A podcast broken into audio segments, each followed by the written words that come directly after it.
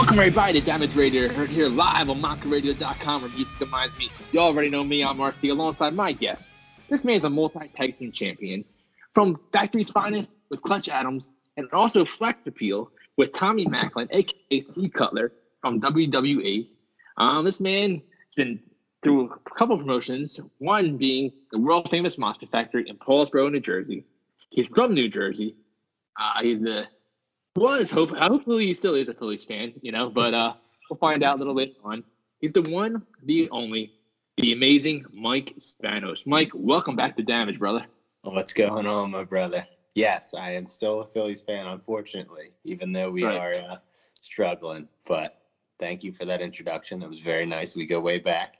Yes, we do, man. I, I was thinking about that the other day, man. From like from the times that you came up to Damage Ready to be guest to the time when you had that shoulder injury and uh the doctor messed up and put that uh that thing in the like rookie of the year in your arm and I was gonna say, I that got that, down. I got that Lex Luger. Uh, Yeah. that And when we titanium shot it all the way up in like the moon, like at, at, at Monco. I watched I that the other day. That, that that was the case. I'd, I'd go pitch right now. right? But yeah, from, from that, from that, um, to to Tommy coming up to um, Billy, he came up with. Uh, we had Ian Riccaboni up there with you. You've been a part of Damage since almost the beginning. So um, I I appreciate you know you believing in Damage since from day one and uh, coming back on, dude. Yeah, man, you're good people. Good people always stay in touch with good people, and uh, I've, we've always appreciated your support on the other end, and it's always nice to have, you know, kind of like a you scratch my back, I scratch your back kind of relationship where, you know, I'm giving you an interview, but you're also giving me work too in terms of that. So it's always a nice, like-minded individual conversation. So Definitely. And that's the thing these days. Some some people starting the business, they don't understand how important an interview is and get themselves over. And they're like, they can connect, and you never know. time for that. you never know too like who you're gonna like some people are almost undeniable like when we when when matt riddle came into the monster factory he had you know a ufc background and it was almost like a no-brainer like he was a blue chip you know he was gonna most likely get ahead somewhere. But then in the same sense you never know. Like look at ian riccaboni like great guy awesome mm-hmm. kid you know like he had a great voice. He was our announcer. We didn't really know you know, we didn't know what was going to happen per se with his career, and now he's the you know the talking piece of Ring of Honor, and I'm sure if he wants to go somewhere else down the road, whether that I know he's a big baseball guy, if he wants to Yeah. one day do you know maybe like an Iron Pigs thing, or maybe even get lucky enough to go to the Phillies or the Sixers or something like that, or WWE, you never know within his future, but. You know, he, he did the right thing and he went to the Monster Factory as well and made his connections and that's what it's all about, man. A lot of people don't realize that that you got to just make connections and make relationships with people, and you never know when somebody might be able to help you out or introduce you to somebody else that can help you in another aspect. So It's the always good. respect. Respect. That too, yeah. I mean, you're trying to get ahead and you're trying to make it in your world, and we're trying to make it in ours, and you know, there's a mutual respect there. And then on top of that, it's just you know, it's just good etiquette. But when you when you meet somebody that you get along with and you can and converse with and have a Yeah. good, you know, we can shoot the almost cursed there. Whoever you Oh, could uh, Good save. Good save. we could uh, you know, BS about whatever, and Right. that's good. That's a good thing. Yeah, the first time I met Pretty Boy Larry Sharpe was um when he was managing the Nigerian Nightmares. Rest in peace, Aaron. Yeah, Um, you know. That that was That a great gimmick, and he he loved that. I knew he loved it. that was right when I pretty much got started was when he was doing that. And I remember seeing those guys, Aaron and I believe Chuck was his name. And uh, they were they were larger than life and, and Larry had that personality that was larger than life and obviously the Mhm. experience. And uh, it was it was wild. And you know, it's a shame that Larry's passed and not with us anymore, but he was a good guy and you know had stories for days you could just sit there that was that was actually one of the cool things being a younger guy when you first start you just kind of like to be a fly on the wall and listen and try, you can you can learn some stuff just from that and uh, larry was always a good for a story or two Can you share any stories that or memories that you had of Larry? Oh yeah, I think my favorite one was actually a personal story. We went, me and a couple guys and Danny Cage before he like fully. Well, I guess he always had control of it since I was there, but Larry was still in and out for a while. Um, but we went to a convention, a wrestling convention up in like upstate New York or something like that, and um, a lot of a lot of legends were there, and we had our own little booth for the Monster Factory and everything, and Larry, and of course Larry knew like ninety five percent of the people there, and the five percent that he didn't know they knew him, so it was cool. And I remember he was like, he said to me and a couple of the guys that came with us, he was like, "Hey, uh, do you guys want to go meet Terry?" And I'm thinking he means Terry Funk, which still was awesome. I was like, Oh, sure, yeah. absolutely, let's go, let's go. And uh, we go walking around, and it's actually we walked to Hulk Hogan's room where he was at, and he had like a line, you know, because he's friggin' Hulk Hogan, so he had a line out the door of people waiting and stuff. We walk right to the front of the line. The guy's like, "Oh, you gotta wait," and then he's like, "Oh, I'm here to see Terry. Like, I'm a I'm a friend. I'm Larry Sharpe." So then the guy lets him and, and us in. We walk right up to Hulk. You know, Hulk's taking a picture, signing an autograph, and then as soon as he's done with that person, he he looks over and locks eyes with Larry, and then he just lights up. And he's like, "Oh, brother, Larry Sharpe, how you doing, brother?" And Really? there because they they did tours together when Hulk was still breaking into the you know into the business or when he was younger into the business, and uh, you know they were they were chopping it up for a little bit, and he introduced us, and and we all got to take a picture with Hulk and everything. It was pretty cool. It's pretty cool. You still have it? Yeah, I still have it. It's on my uh, it's on my phone somewhere. I haven't. I think it's on my Instagram too, but it was pretty cool. Oh, I remember when I was, you know, when you're first breaking into, you're like, you think you're just, you know, the cat's meow, and you're like, oh, I'm gonna be bigger Yeah. than Hulk Hogan, and then you walk in and you see this guy, and you're like, Jesus, I'm not bigger than Hulk Hogan. Like I'm Right. not taller than him. I'm not more muscular than him. Like this guy still got it. But Now you mentioned you mentioned two very smart minds, uh, Pretty Boy Larry Sharpe and Danny Cage. Um, Yeah. Describe the differences and similarities of their teachings. Larry taught Dan as well. Um, and Larry's obviously a little more old school and went from that era, um, from the the territory days. And Dan was a little more new school, but Dan also has like an old soul to a degree. So he has a lot of old school and a lot of Larry rubbed off on him as well. And their styles were similar in a way. Like they both like to to break balls and they both like to tell jokes and and Or hit you in the balls. Or hit you in the balls. Yeah, you know, you never Happened to know. me a couple times. Thank you, Danny. but uh, they both also had a have a very well. Larry did, and Dan still does have very strong love for the business, and and they love to to pass on the knowledge that they have. So I would say their styles were very similar in terms of teaching, except for Dan had a more modern approach. So he had more of the the current product that he could pass along that Larry might not have really been up to. But in the same sense, it's professional wrestling, so a lot of the stuff that he knew would work still works to this day. So a lot of similarities, but still some differences. Dan was, like I said, he would be more the new school guy. If you were trying to come up with a spot or an idea that you saw on TV more recently, you'd run it by Dan. Uh, if you wanted to to find out like a psychology of something, how it originated, or like where, you know, a certain angle started, you know, Larry would be a good guy to talk to. But Dan's also a good historian with wrestling too. So he uh he was definitely a good guy to pass the torch along to from Larry to him for that school. So Nice. Now, for the new damaged listeners that are listening right now, kind of give them a little bit of history lesson of who is Mike Spanos and uh, how you got your start in professional wrestling. I, Mike Spanos, I was a former wrestler for Monster Factory and a few other promotions as well. Um, I do. I did what every other aspiring professional wrestler at least should do. You you you seek out a school to learn the basics and to learn the business side of professional wrestling. And I I linked up with Danny Cage and Larry Sharpe at the Monster Factory, probably back in like 2012 ish. Wow, really? Yeah, I think so. 2012, man. probably, maybe even maybe even a little before that. And the the school was back in. It wasn't even in Paulsboro yet. It was in uh, Jersey City. It was like in like a little warehouse.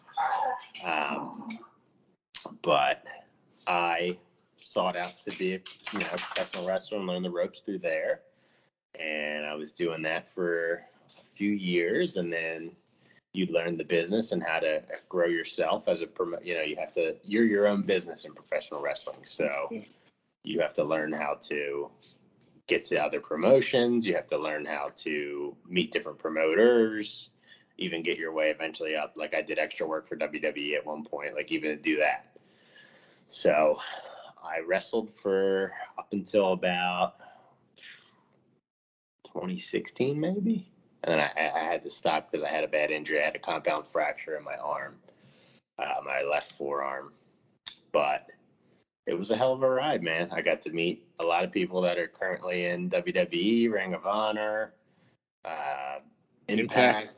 Yeah, all over. I got to work for WWE for a little bit, which was a, a great experience. It, even if it was just an extra role, like you still get to do matches in front of, um, like when the the guys get to the arena, they come in and they kind of sit in the the seats that eventually the fans would sit in, and then while you're there, you get to have matches in front of agents and try to catch someone's eye to potentially either get positive feedback, negative feedback, or maybe even potentially even a tryout. So, you, know, talk about that process, man. How was that process? when you found out you're going there. Going just explain the whole day to me. Yeah. It was pretty cool, man. I actually got to go with two guys that I knew from the the independent scene. One was Rhett Titus, who is currently in Ring of Honor still, and uh, another guy was his name was Greek God Papadon, and I I worked with him at ECWA down in Delaware. And basically, what you do, you it's almost like a regular job. You basically kind of create a resume and you put it on WWE's uh, career page, like talent page. And, you know, you give a background of who you've worked for, what school you trained at, you know, you put pictures up, maybe even videos if you have them. Um, and then they contact you. I believe it was one of the head officials, John Cone, I don't know if you're familiar with his yeah. name, but if you've seen his face, you'd you would recognize him. He's one of the head officials in WWE, and he contacts you and basically says, "Hey, would you be available to do a Raw and SmackDown tour, you know, circuit Monday and Tuesday because they filmed on they filmed SmackDown originally on Tuesdays. I don't know. I think they might do them live now, but back then they filmed them on Tuesdays. So, did you answer that call or did they leave a voicemail? It was actually an email. So it wow. wasn't it wasn't like a crazy, you know, like moment where I was like, "What's this phone number?" It was an email, but still, you saw, you know, it said WWE at the end. You're like, "Oh shit!" Yeah. So that was cool. And then you know you commit to that, and then I was lucky enough to be cool enough with those guys, so we carpooled together, which was cool. And my shows were in Baltimore and Wilkes-Barre, PA. So the Raw was in Baltimore and the SmackDown was in Wilkes-Barre. So when you get there, it's uh, you know, you pull up, you park, you go in, and then I mean, right from the rip, you're just like, oh my god, I'm at a WWE show. I'm not, I'm not going in the front door to go sit in the stands. I'm going backstage. So you have to kind of like go in and meet, you know, the different the different levels of people until you have to meet the um, the, the referee, the talent agent, and then you kind of check in. You know, they see that you're there. Are there levels? In a way, in a weird way, there are like different levels backstage. Like his name was John Cone, and he's a, a referee, but I assume he has other roles too behind the scenes. But in the same sense, you know, there's there's other agents and producers, and then there's writers, and they're all walking around backstage, you know, and you never know who you're going to run into. So, you know, you learn proper etiquette at the school to say hello to everybody, shake their hand, introduce yourself.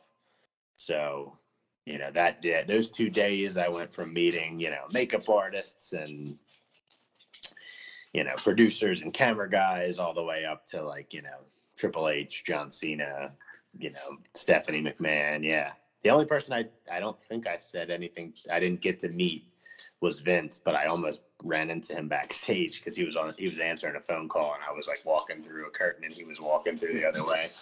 Like, Yeah. Yeah, yeah. I was like, oh my god, it's Vince McMahon. But it's pretty wild being backstage and, and seeing everything. And Were then they all cool? I would say ninety-eight percent of them were cool, and then the other the people that didn't seem that cool were just quiet, so they could have. You never know what they were going through at that point, and Yeah. and they see extras every every week, so you never know. They could have just been having a bad day or whatever, but. I would say the experience was like 99.9% positive. Everybody was really cool. A lot of people liked to talk. They wanted to know where you were from. You know, uh, they would call you over if they saw you kind of standing around. You make you end up making friends with the other talent. You might know some of them from just because they're on your level essentially. So like, you know, you might know some of them from your area or your scene, or you might even have seen them in another part of the country. But it was pretty cool. And then you get to hang out with them, and then you also get to interject with the rest of the WWE, which was awesome. Yeah, I'll talk about the match. And then the match, so we had, I'm trying to remember, on Raw, things were too crazy because it was live.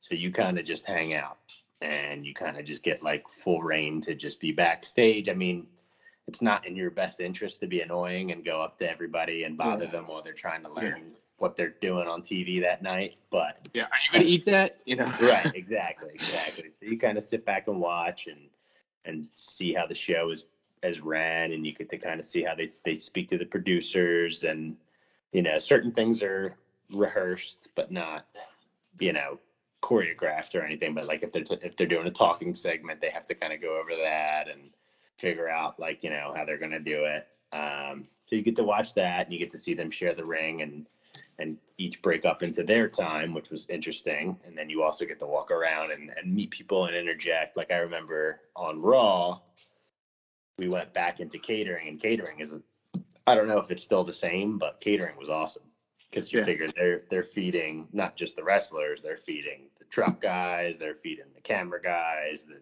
everything, the writers. So they have you know the healthiest of foods like you know tuna and salad and all this kind of stuff all the way down to like cheesecake and donuts and stuff so catering well, after the hundred cuts they had, they probably serve in like McDonald's now.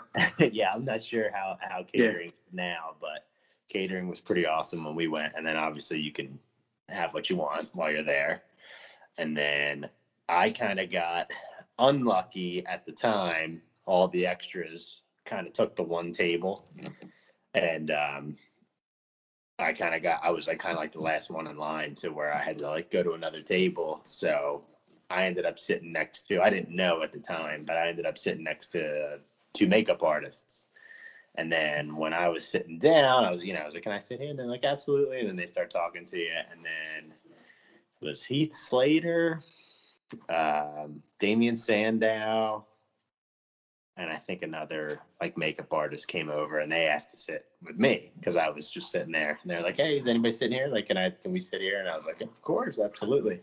So then I got to to chop it up with them guys, those guys for a little bit, which was pretty cool. And then all the other actors kind of looked at me like, "What the hell? Like, how did you get that?" And I was like, "Well, I Yeah, was right. screwed. I was screwed Well, out." of you got to be table." last in line. Yeah, yeah. So I was kind of screwed out of your table, but I ended up catching the break, and they were cool. Like I remember Sandow was talking to me about the Monster Factory and and Larry and everything. So that's always a talking point, which is cool when you have an in like that and have credibility like that. So you're not just sitting there like, uh, uh, hey, I see you on TV. I have a girlfriend and I like to. Yeah, uh, right, right. So you can talk, oh, how's Larry and how's the school, and then you can talk about that kind of stuff. So that was cool, and and then you kind of just do your spot, whatever they tell you to do on Raw. Like I remember on Raw, we were Rosebuds. I don't you remember Adam Rose? Oh yeah. Yeah, yeah. So we were Rosebuds, and uh, my dogs are fighting. Sorry, but uh, we were Rosebuds. So the first night, it really wasn't anything crazy. We just kind of had to walk out to the ring with them. But you'd be surprised at the technicalities in that too. Like different states, you have to have um, like licenses and stuff. Like Yeah. to be allowed to do that. So if you didn't have that, like I think I didn't have one for Baltimore, so like I wasn't allowed to like go up on the apron. I could just walk to the apron. So like I think two guys help him up on the apron, but they just stood there and I had to just like stand down to catch him with like some of the other people. But like Gotcha. technically I could have gotten in trouble if I got in the ring and that you know what I mean? Like there was a weird a weird technicality behind that kind of stuff. Um, you have to get licenses and stuff to wrestle and perform and box too, I believe.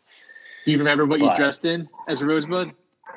Yeah, I did like an Uncle Sam kind of thing because I remember that was that was a wild experience too. They, you know, you go back into the costume area and they have like a, um, just like this big, I don't even know, I guess you'd call it a trunk, like a big trunk of different things. And there's you know Viking horns and all kinds of stuff, boas and, and you know you name it, they had it, and it was kind of like put together the craziest outfit.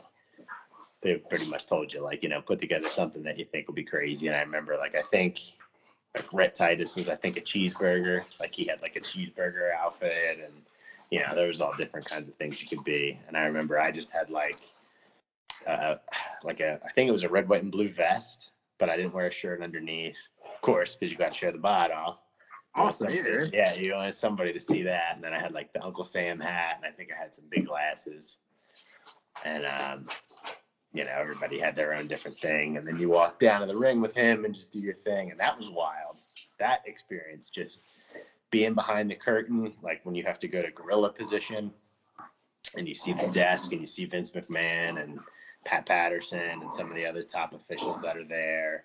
And a lot of times the refs come back behind there and that's where they kind of get ready. And then there's a mirror and then there's the curtain that you walk out at. And then I remember walking out and you figure just a normal Raw has probably like anywhere from like ten to twenty thousand people in the crowd, and then when you walk out and you just see all the you know the the lights and the the picture, you know, like the cameras and stuff, and you're like, wow, this is crazy.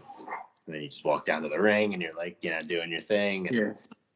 And then his spot was done, and then when we, you know when his match was over, he went to the back, and then you just get to hang out. And that was cool. And there really wasn't a lot of responsibility that day. You know, you get to just hang out and almost be like one of the, the boys or the girls.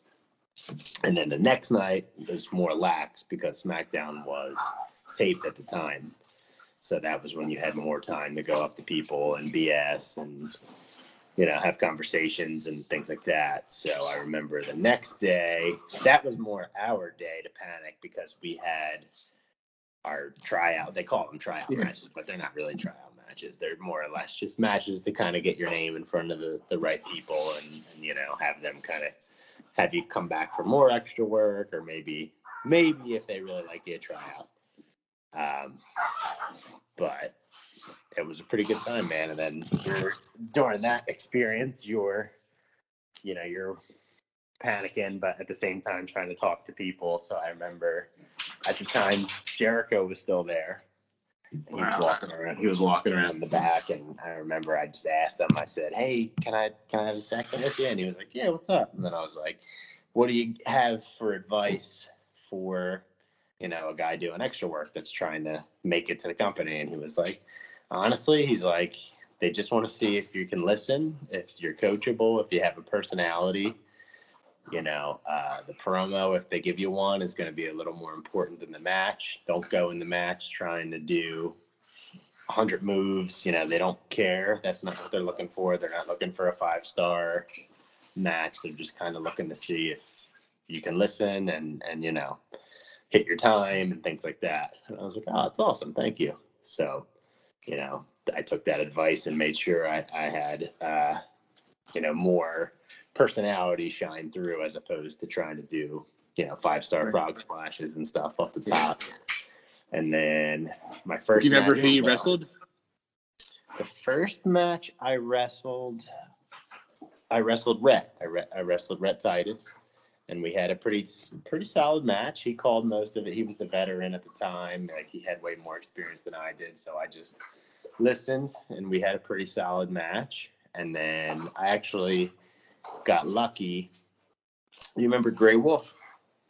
Oh He yeah. was a, he was a Monster Factory guy. Yep. He um he was kind of like the odd man out. He didn't have a, a person to go with, so they kind of asked like, "Hey, does anybody want to go again or whatever?" And I raised my hand immediately. I was like, "Hey, what's it gonna hurt to get in front of him again?" Yeah. So then we had a match with Grey Wolf, and Grey Wolf being the character he was, he popped the boys a lot. So most of the time, the crowd, the crowd, mind you, the crowd is the superstars and the referees and like the people that you see on TV every week. So you know, you look in the crowd and you see New Day, you see Roman Reigns, Seth Rollins, uh, Cesaro was on the outside. Um, Jeez. Rusev, like you're seeing all these guys for the most part. You're like, oh Jesus, Watching you. yeah, they're watching you. You know, I'm sure they're just smart of them to watch because they might see a move they like that they could eventually take. And what are you gonna say? Hey, Roman Yeah. Reigns stole my move. Like, Yeah, you're not gonna do that. So if Right. they- if they see a move or whatever, or maybe they even just like you and they might relay the message onto the company. But um, uh, Grey Wolf was popping the boys a lot because he was just a larger than life character. And I remember like, you know, all them kind of getting behind Grey Wolf and like doing chants and stuff for him, which was funny.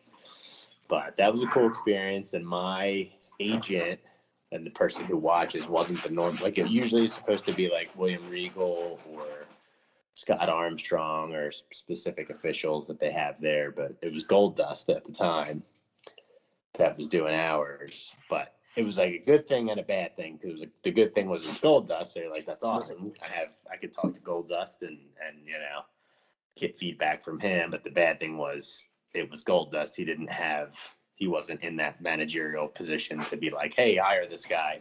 Yeah. So I remember I talked to Goldust after my two matches and asked him for his feedback, and it was all positive. And you know, he was just like, I was like, "Is there anything I can really do, like to kind of get any more, you know, whatever, like positive, you know, reinforcement?" And he was like, I, "I put you down on my notes that it was a good thing, you know, like that I passed my notes along to." He's like, "Unfortunately, I'm not in the hiring process, so." What the people that take my notes do with them isn't on me; it's on them. But you know, for what it's worth, I got positive feedback from him, which was, you know, a cool like feather in my cap or tip to, you know, felt Right. nice. So, So would you do anything differently looking back? um, maybe talk to more people, just get more advice. Um, my dogs are fighting again, and my girl just woke up and saw that. So, but uh, if I could do anything different, um, yeah, just talk a little more to more people. I mean, I felt like I did a decent job doing it, but obviously you're nervous. You know, you you you don't have any stake in the company or anything, so you're trying to get a job there. But just do things like that a little more. Maybe try to be a little more noticeable. Like I had a like a, a dream scenario or like when I said I walked by Vince, I was like, I said it to somebody too. I was like, could you imagine the balls it would take if you walked up to Vince, took the cell phone out of his hand, and hung up the phone and said, "Sir, nice to meet you. Like I'm gonna be your your future WrestleMania main event, and You would probably like that. either that or he'd kick you out immediately, one or the other, depending, Right. on, who, Yeah. depending on who he was on the phone with. But like. If you did have the stones to do that, like yeah, like you said, it could be a potential like, hey man, I actually might give you a contract on the spot for having the stones to do that. Mm. Or depending on like who he was on the phone with, like Right. you know, if it was a big business thing that he was working on and you just hung up on the guy, then that could be bad. Right. But but yeah, other than that, I mean, I just wish I did more. Uh, I wish I could have done more, like more Right. appearances and talk to people because when you're backstage, you know, you don't want to step on anybody's toes, but you do want to talk to people. So I remember, um, I think it was the SmackDown night, Naomi. Like we were back in catering, and Naomi was really nice, and she was like, "Hey, you can come over here and talk to us if you want." And um, you know, you're watching the guys come out after their match and like getting their food and stuff, and talking to each other and everything. So it's cool. Like I, I remember after my match, I talked to Roman. He was a really cool guy. Like eh, that was what was really positive about it was just seeing how cool everybody was and like how nice. Plus the guys that you the guys that you were around had a journey. They didn't just get there and immediately have success. Adam Rose, right. he had to go through so right. many gimmicks to the point where he was about to retire to finally catch on with the Rosebuds.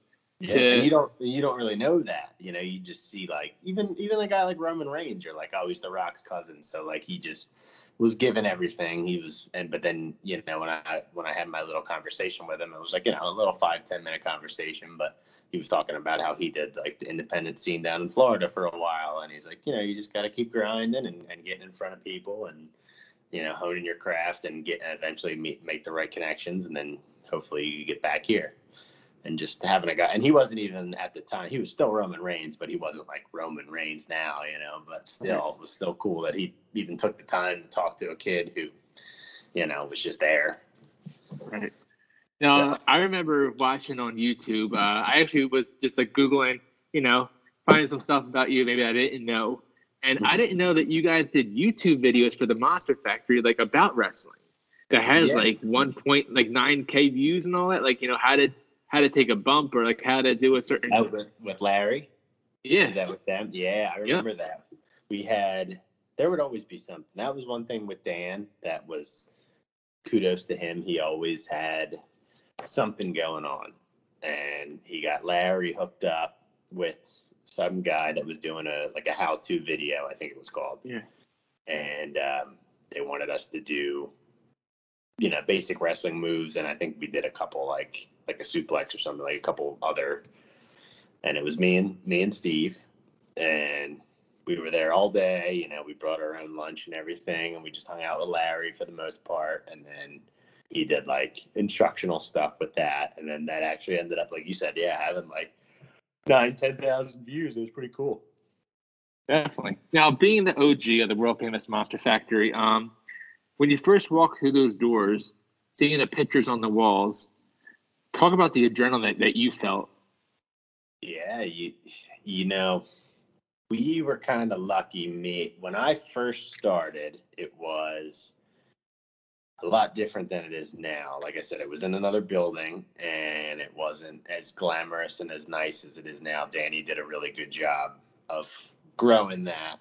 Um, but at the time, it was kind of like a dark, dingy, almost like a warehouse kind of deal with a ring. It had like an upstairs where they would go and talk, like the coaches, and then just like a little downstairs area to change. So it wasn't the same when we first started, but it was me, uh, Mark Cruz, his brother, who went by Alex Cassidy, uh, Shaheem Ali, and Luis Martinez. And we trained there for probably close to a year before we moved to Paulsboro. And then we moved to Paulsboro.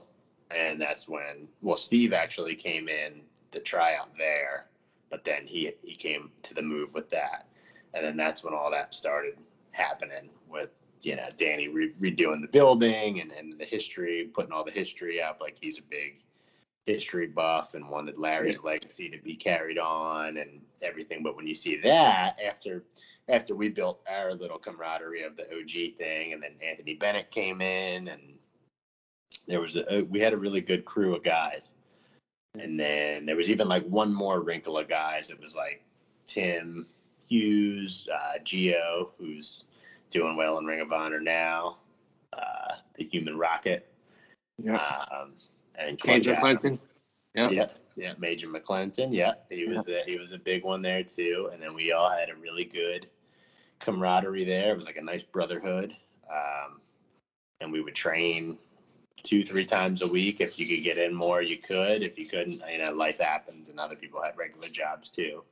I was one of them. I was trying to go to school and do like server jobs at night. Um, but we had a cool camaraderie there. And then once that built up, then the Monster Factory really kind of blossomed and, and Dan started really doing well with the recruiting and yeah. getting people like Steve to WWE and getting people. That was, that was his first, that was his first sign, right? Yeah. He got, Dan made a good connection with Gerald Brisco. I assume probably through Larry, I would, I would think. And um, he got Gerald to come in and kind of do like a talent scout. And he liked Steve right away.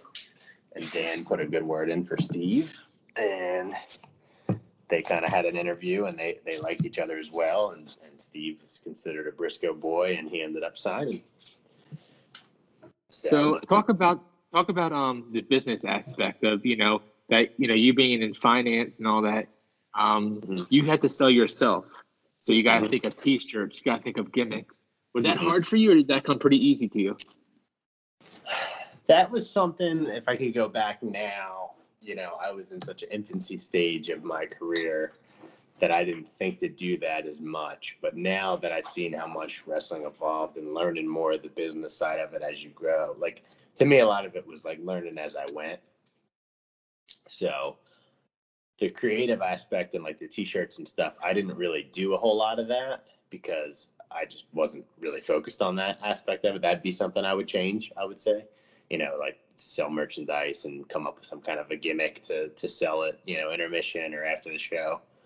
But that's a very important part. That's another thing. Like I was telling you before we did the recording, um, you know, you think wrestling is just all, you know, lifting weights and, and body slams and suplexes and promos and all this stuff, but there's a there's a lot of intelligence behind it too, and a lot of business aspects of it, and you have to learn how to to do that, and you have to learn how to, you know, generate money for yourself and and like you said, be your own business.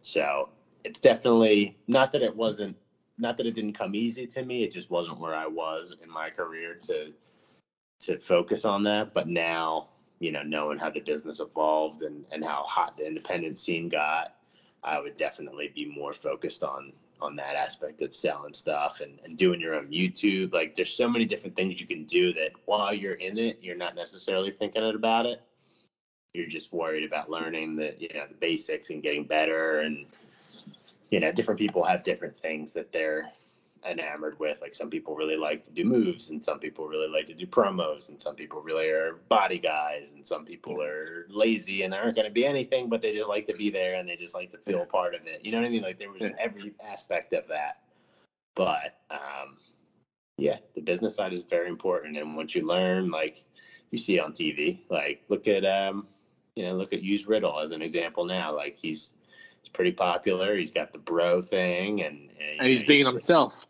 Yeah, he's, yeah, he really isn't being as much of a character. He's just being himself turned up to ten. You know, yeah. and uh, he's it's working for him, and I'm sure he's doing well in merchandise. I, I don't know what the the breakdowns of the pay are, but I know they get a percentage of their merchandise sales, and you know, so that's an important thing. So would you, if you came back, would you still be the amazing Mike Spanos, or what would you do differently for your I character? I thought about it when when I did get injured and I was getting ready to come back. I did do a little bit different of a of a character, but I was still simply amazing Mike Spanos. But if I a lot of people take ideas from movies and you know different and comic books and all that kind of stuff. And one of the movies that came out around that time that hit home with me was um, the Captain America Winter Soldier. And the guy, obviously, the Winter Soldier was a guy who had his arm messed up, and then they made a whole new fake arm for him or whatever. And I was coming up with an idea in my head that I was going to try to do some kind of a spin on that where I could wear like some kind of sleeve or something, or maybe even like a shoulder brace, and then kind of make that, and then kind of roll with like the Lex Luger thing, where he used to, they used to say he, he got in a motorcycle accident and he would hit you with the forearm and knock you out. I was gonna try to do something like that, where I was like, okay, I have a foreign object in my arm, I could use that as a as like a cheating weapon or whatever. So that's right. probably where I would have went with that. I always preferred to be a heel over a baby face. It just was more natural to me. Um, but that being said, the baby faces is where the money's at too. So that's where you sell your merchandise and everything. So. So, um, what did you enjoy more, being a tag team specialist or being solo? Both were very different for as much as the wrestling is wrestling being a tag team, there was just different psychology involved. And I, I really enjoyed being a tag team because both of my tag teams that I had success with was with Steve and with Clutch. And they were both very similar guys. They were more um they were both very good at bumping and they were very they were more polished than I was in terms of like the move set in the ring. But I always liked being kind of like the mouthpiece and the agitator and you know that aspect of it that side of it so it was always good because we could feed off of each other like you know i could be the guy that got the heat they could be the guy that does all the you know all the bad stuff all the good stuff all the good psychology Yeah. but all the the better moves and then i could come in and get my you know my butt handed to me because I'm the bad guy, so I'm the one getting beat up, and the crowd, you know, goes crazy because I was the guy talking trash to all the people in the crowd. So that part was fun. But that being said, I think everybody probably prefers being solo a little better because it's obviously all on you, so you don't have to worry about the other person as much and, and worry about that dynamic of it. But both are very. I think if you are a wrestler today or you're coming up I think it's important to learn both because it's always good and you never know. Like there was a weird period of time in WWE when they were just throwing guys together and making random tag teams. So it's good to know tag team wrestling and there is a different psychology with that. You have to cut the ring in half and you have to really try to do things, you know, like you want to take advantage of having a partner because you have one as opposed to being in the solo aspect of it. It's all on you. So, you know, whether you're doing double team moves or whether you're cheating, whatever, whatever the you know the scenario is, it's it's a different psychology, but it's good to learn. So if, if you knew that your career was coming to an end, how would you have ended it? Your chapter of the Amazing Mike Spanos. Anyone that you wanted to feud with? Would you have wanted to feud with Tommy Macklin? That would have been cool. I I had one match with him uh, before he went to WWE. Um, I wasn't as polished as I ended up because I was never a Bret Hart or anything. Like I was never like technically sound in the ring. That was just you know you had to watch my matches. It was a it was a clinic, but I got a lot better you know just through experience. And I would have liked to have wrestled Steve when I had more experience and and got more comfortable inside my own skin and in the ring. That would have been a lot more fun. Um, because when you're young and you and you're first learning wrestling, you don't realize a lot of things. Like a lot of it is psychology, a lot of it's mental. And obviously you're telling a story and that's how you connect with the crowd.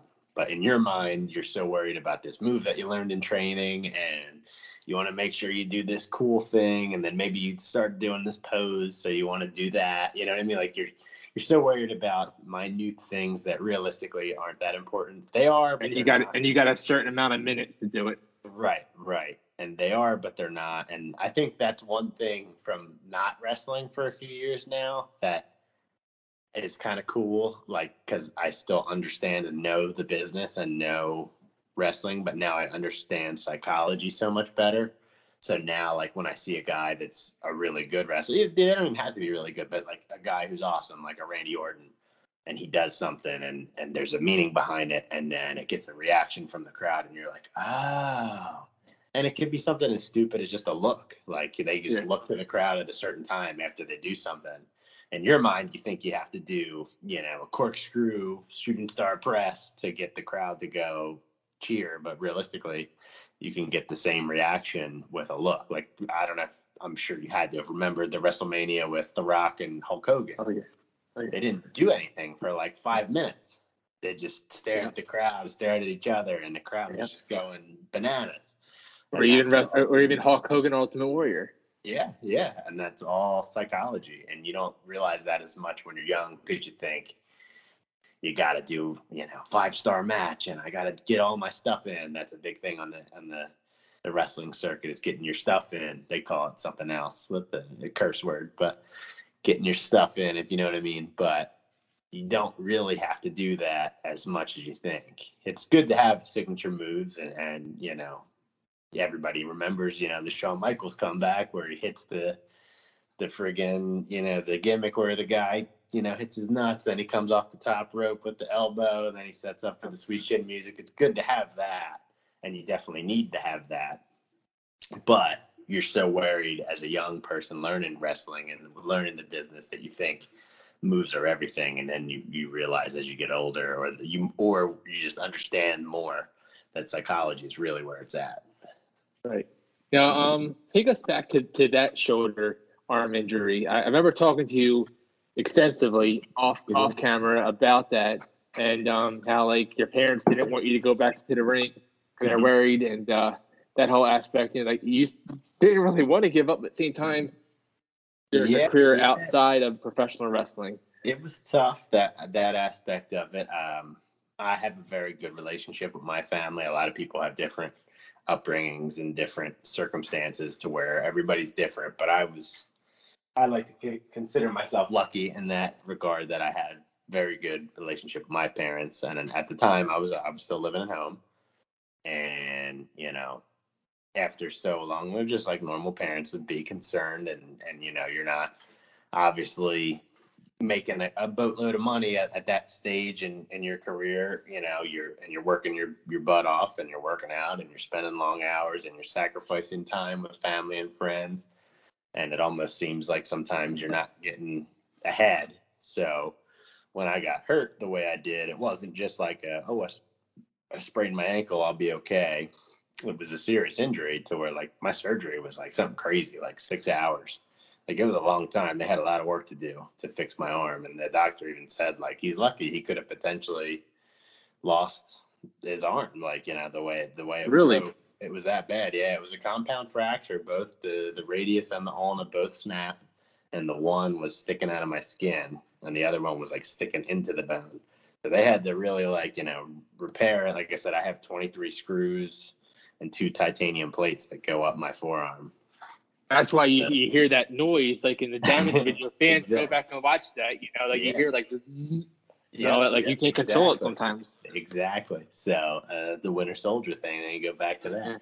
But um, yeah, so they weren't exactly thrilled with that that aspect of it to where they were worried that you know I could get hurt again or whatever. And at the time, I wasn't finished school and you know you're shelling out money you know how that is you're shelling out money and taking out loans and things like that so they definitely wanted me to finish school. So, I mean, I think if I really wanted to keep going, I could have, and I wouldn't have had their blessing, and I might have had to, you know, maybe move out or something like that. But yeah. I think they would have eventually been okay with it if they, if you know, I, I kept going the way I was going, and if I started to get ahead. But that being said, like I was telling you earlier off camera, like you lose your you lose your confidence, that kind of that kind of toasts you. You know, it kind of taps you out. So when everybody's not really in your corner, it's tough. And a lot of people's success stories are usually you just keep going. I, I think if I would have kept going, I'm not saying I would have ever been like, you know, the next Stone Cold Steve Austin. And my dog's making a mess. Um, WrestleMania live at the Dino's house.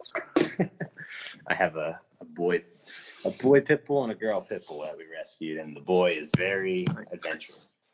Nice. He, he just didn't break anything, but he knocked something over. But uh, I don't think I would be the next Stone Cold Steve Austin or anything per se. Who knows? But um, I do think I would have landed a job in one of the companies, whether it be Ring of Honor, Impact, because I was working with Ring of Honor because the Monster Factory and Ring of Honor had a relationship. That's how Ian got there. Uh, that's how Luis Damian Priest now. That's how he started there. So I could have ended up there and then maybe moved and went somewhere else. You, you never know. But yeah, it wasn't meant to be, and I'm okay with that. Uh, I'm not resentful. I mean, I'm resentful to myself that I got hurt, like bummed out that it that it happened, but it happened. Is the door uh, always open? Yeah, yeah. Like uh, when we were there the other day, you know, Danny was, "When are you coming back?" And I actually just got hurt again. Not not as serious, but I tore my ACL playing football. So uh, that shows you that you're getting a little older up in age. I'm 32 now. Yeah. So I was playing football in the snow. I was actually in a league. It was a flag football league, and I did it for a couple years. It was fun, super fun.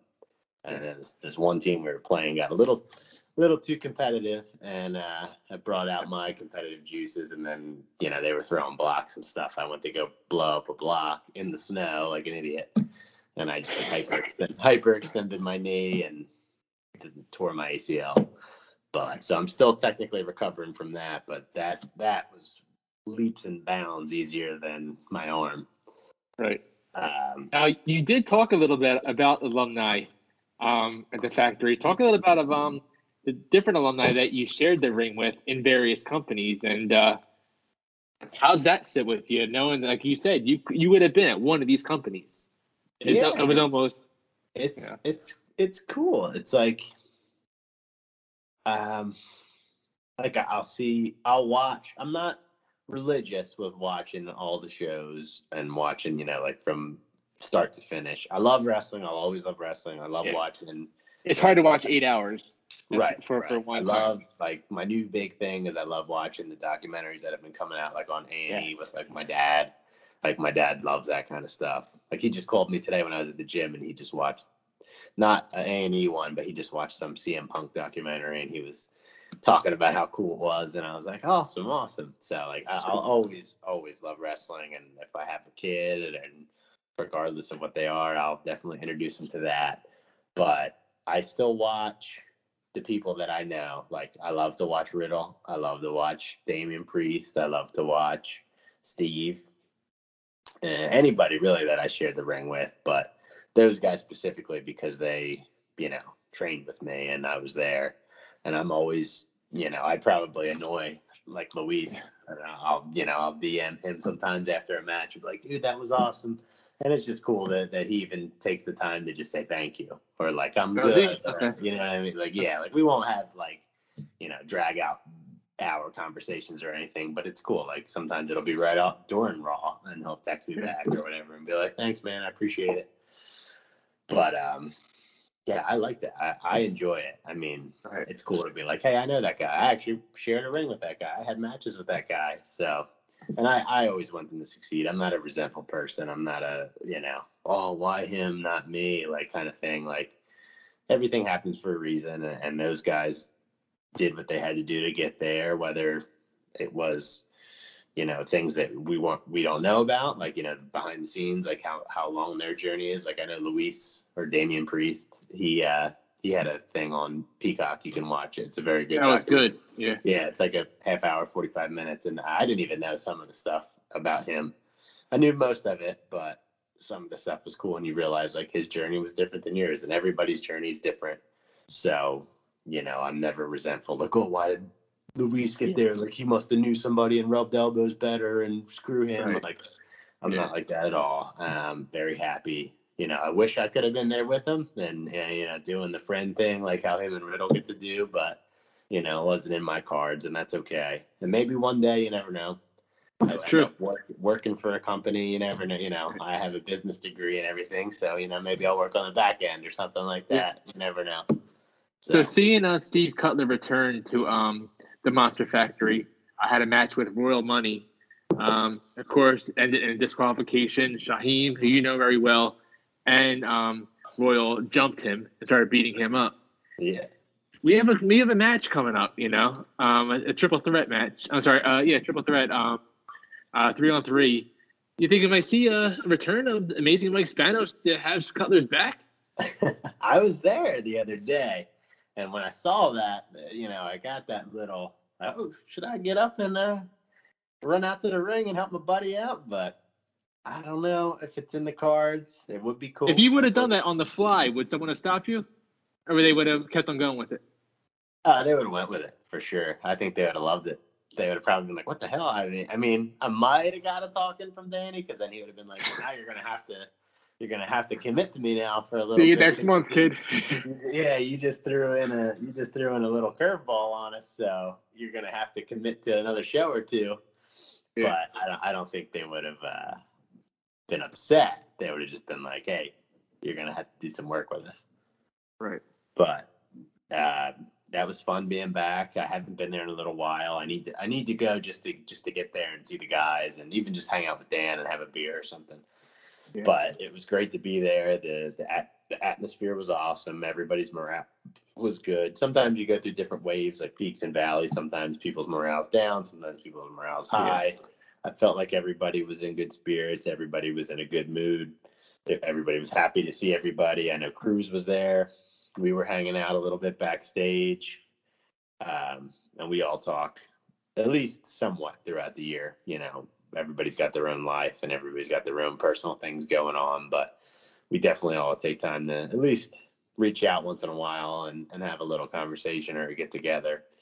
Last time Steve was up when he was still in WWE, we all got together and, and hung out for a little while. So that was cool. And it was it was just nice to to be a fan and then also be like an insider at the same time, like, yeah. you know, know everything that's going on and know the players in the game and everything. So I have a unique a unique vantage point from that anytime it comes to the Monster Factory or or any of those guys that I've I've been somewhat linked to. Mm-hmm. So it's a cool experience. So speak, speaking of fans, what do you have to say to your fans out there? If I still have any, uh, yeah. I would like to thank them for for being there for along the ride with me, and and I appreciate that they took an interest in my character and and you know my journey and that part that port part the portion of my life because yeah. it was it was definitely a fun ride and I had a, a great time and it was fun to entertain. It was fun to be a good guy when I was a good guy and and have them cheer for you and it was fun to to get under their skin and, and give it to them and be a bad guy and get booed. It's definitely a unique experience you know, uh, I have that up on a lot of my friends and family. Like nobody can just be like, "Oh yeah, I did professional wrestling." They either yeah. say I liked it or I don't like it, one or the other. But they never can say, "Oh yeah, I did professional wrestling." And it's like, yeah, I did that, and it was pretty cool. And to any fans out there that I had, it was, you know, I appreciate it and thank you so much. And I'm sorry I couldn't go further. I wish I could have, but you know, I'll definitely always shake your hand and, and take a picture with you or whatever if you ever wanted one. So, so if Mystic Man came up to you right now and was like, "Hey, Spanos, uh, you get one match uh, to see if you can, you know, see if you can make it in the big leagues, one one last chance," who would you wrestle? It would have to be a guy not already there. Anyone. Anyone. And your your call. Yep. Mm. Would you go for the Tommy Maclin to get to get little you know revenge on? Would you go for someone you never wrestled before? That's a tough call because you would have to have a chemistry with the person. I guess I would go two routes. If I could if I could have a ra- if I could have a match with a person that I know I've wrestled before or had some type of chemistry with, it would be Mark Cruz because I felt like throughout the years we had a lot of different tag matches together and a lot of different singles matches together, and we trained together all the time. So we had a very unique chemistry. Uh, we beat the hell out of each other. There have been times he's knocked me out pretty good, or you know, not knocked me out, but you know, knocked me pretty good, and times I've knocked him pretty good. So we have a very good chemistry. And if I had to try to put on like a, uh, you know, a tryout match, I would choose him. But if I was going for the business side of it to where I know it's going to draw eyeballs. I mean, you got to go with, with one of the top guys now. And I would say the top guy in the entire industry's got to be Roman Reigns right now. I think he's just, you know, making him a heel and putting him with Paul Heyman. You know, he's a he's on another level right now, and I think he would elevate my game and and hopefully I would be able to make him look even better than he looks now, and it would be able to get more eyeballs on me and and you know Definitely. play a contract. Yeah. Well, Mike, I appreciate your time so much. Uh, I'd love to have you come back on because we didn't even get into the aspect of your debut in the ECW arena yeah, and. Uh, life outside of professional wrestling. But uh, thank you so much for your time, man, and uh, thanks for always, you know, supporting Completely Damaged. Absolutely, man. Anytime you want me, you know, you got my number, you got my my Instagram and anything. We can we could set something up and hopefully down the road I can set up something with some other guys that could potentially come on for you too. So yep. yeah, to be announced, guys. Uh, me and Mike are got something in, in the works, and we're hoping to uh, surprise you guys and give you uh, a different taste of completely damaged. So we'll see what happens. Absolutely. And Mike, thank you so much for your time. And remember, don't keep it nice and neat. Keep it completely damaged on monsterradio.com where music and minds meet. Thanks, brother. No problem, brother. Have a good one.